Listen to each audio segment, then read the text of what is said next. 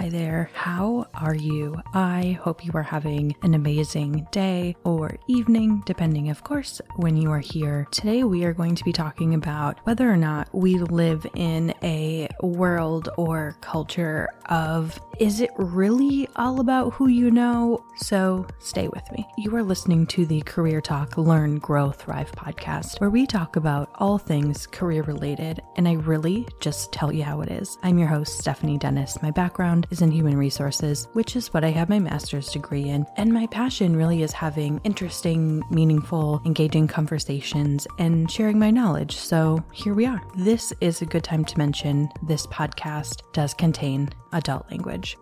Let's get into it here. Today, we're going to be talking about, you know, whether or not we live in a world where it's just about who we know. And we've all heard the saying, right? It's not about what you know, it's about who you know. And I thought about it. I'm like, is that really true? Does our career success rest solely on who we know? What if we don't know anyone? What do you do at that point? How do you break into these amazing opportunities? And how do we thrive in our careers when we don't have those inside connections? Well, let's explore this a little bit.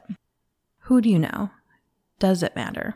Here's the thing. I used to think it didn't matter. I grew up in a very blue collar, very poor household and family, and not really any connections to corporate America. So I worked my ass off. I built a kick-ass resume. I got my foot into the door into the corporate world. I did really great work and I built up a solid reputation. So for a little bit of background, so when I was in school, I worked in both retail and the restaurant industry. After I graduated, I worked in retail leadership. Um, when I was in grad school, I had an account manager role in like a corporate office, and then I moved into agency recruiting. Um, and then once I graduated, I moved into corporate recruiting roles, and I've been in the mix of both full-time and contracting positions from the corporate recruiter side. And over Over time, you can build your reputation with really great work. You know, you get that first amazing opportunity, you build those relationships, you perform really well, you exceed expectations, and you make sure that people can really count on you to get the job done. You know, once you are kind of a master or an expert or performing really well at what it is you do, you can start to help others as well and really be someone that people feel comfortable talking to, whether that be something that's confidential or you just being, you know, a human to your colleagues. Because I feel like sometimes when we're at work, it can be sometimes feel a little bit robotic, and it's always okay to be a human at work, right? You know, of course we want to keep it professional, but you can have fun too. When you start your first job, I have six pointers for you to start building up that reputation. Perform well, exceed your goals. Three, ask your manager what their goals are and then help them get there. Number four is volunteer for extra projects. Number five is help solve business problems. And number six, help your team reach their goals as well. And then when you have done really, really well in your current job and you've built up some great experience and you're ready to move on to that next opportunity, when you're ready to leave, make sure you leave on really great terms. So give a longer than normal notice, offer to help, you know, train your replacement, ask what you can do to make the transition as seamless as possible, you know, make it clear you want to keep in touch, ask if needed, can you use your current leader as a reference? If your leader was super awesome, you know, leave them a recommendation on LinkedIn. Also, just kind of like as a side note, I would do that for some of your really awesome colleagues as well. Honestly, recruiters don't look at it too much. However, you know, you may apply to fifty jobs and maybe Maybe one recruiter is going to look at your LinkedIn recommendations. Um, maybe it's probably more than that, but it's not everyone, because I know personally I don't do it. And it's not even because I am not interested. It's simply a time factor. Typically, when you're a contractor, which is what I'm doing now, you come in when there's a serious need. So it's not just someone left, or there's usually some sort of backlog or new project going on that just leaves you very, very busy. So then when you transition and start that new job, right? So maybe this is your second job or your third job. I, I would do this in all your jobs, but figure out, number one, what's the vision? Number two, why were you hired, right? Was there a problem? Is there growth? Any sort of insights you can get on why the job you have was filled can help you contribute that much more.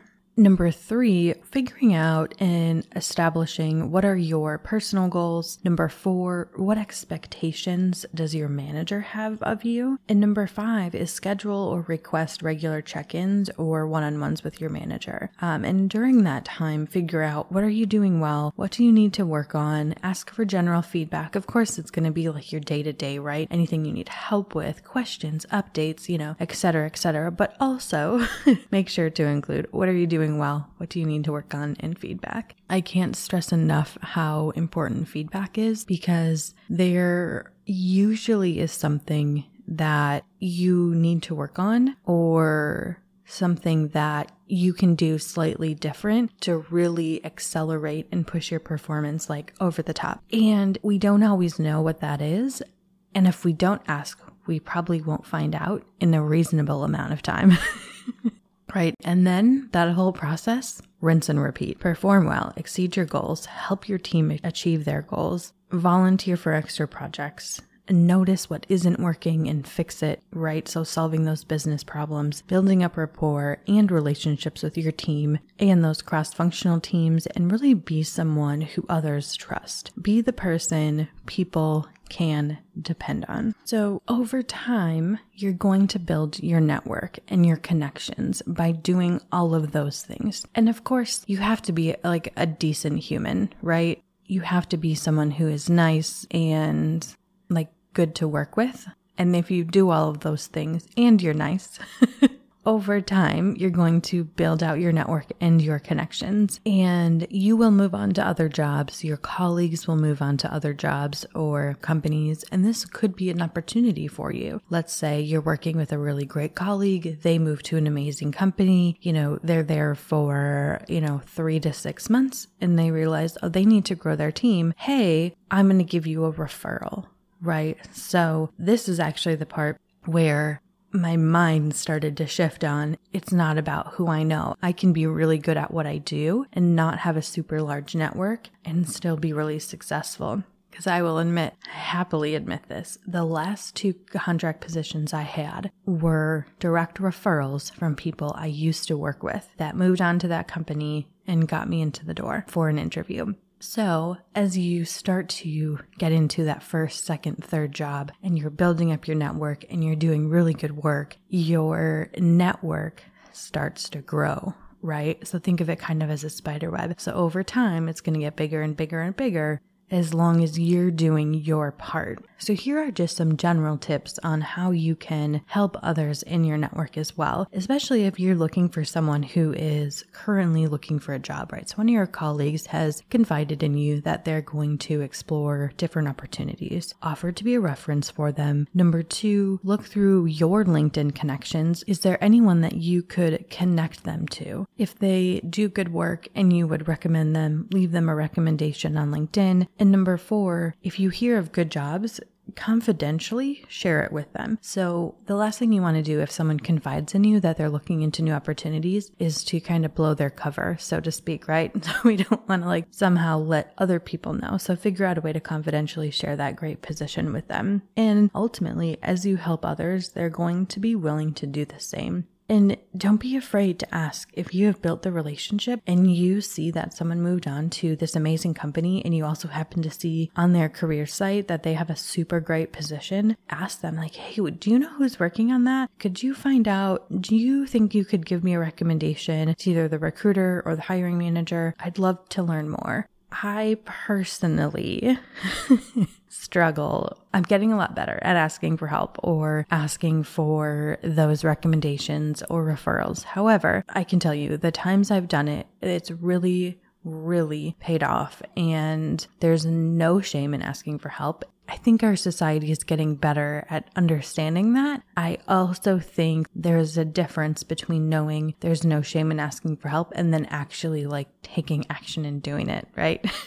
I feel like some people are just like nodding their heads like, yes, you hear me. So that's what I had for you guys today. And to answer the initial question, do we live in a world where it's just who you know? No, I don't believe that your opportunities and success rest solely on who you know. However, I do think it can land you really great opportunities. So I would recommend doing everything I just shared so you can start to really build your network and build a group of people around you who you trust and they trust you as well. So I hope you guys found that information helpful and valuable. If you have questions that you want me to answer, head over to the description and there's a Google survey and there's a couple questions in there because I would love to learn more about who's listening to the podcast. And there's also a spot where you can put in your questions or put in what sort of topics you want me to cover. So I would love to do that for you guys. As always, thank you so very much for taking the time to listen to this episode. I really do appreciate it. You can find more information information in this episode show notes over at steph dennis thirteen dot com. And to learn how we can work together, head over to listen to career talk dot com for more information. And if you want to help support the podcast, you can do so via PayPal in the link below, or if you're using the Anchor app, you can do it directly there as well. Also in that Anchor app, very cool, you can leave me a message. So if there's anything you'd like to say, um, you can do so via voice message now, which is pretty cool. If you have a minute, please leave a rating, review for the podcast really helps, or share the podcast uh, with a friend who you think could benefit from this information as well. You can find me on the socials, Facebook and Instagram, uh, for the most part, over at, at Steph Dennis thirteen. We are written, produced, and edited by me. Yours truly. You guys are so awesome. I hope you have an amazing, fabulous rest of your day.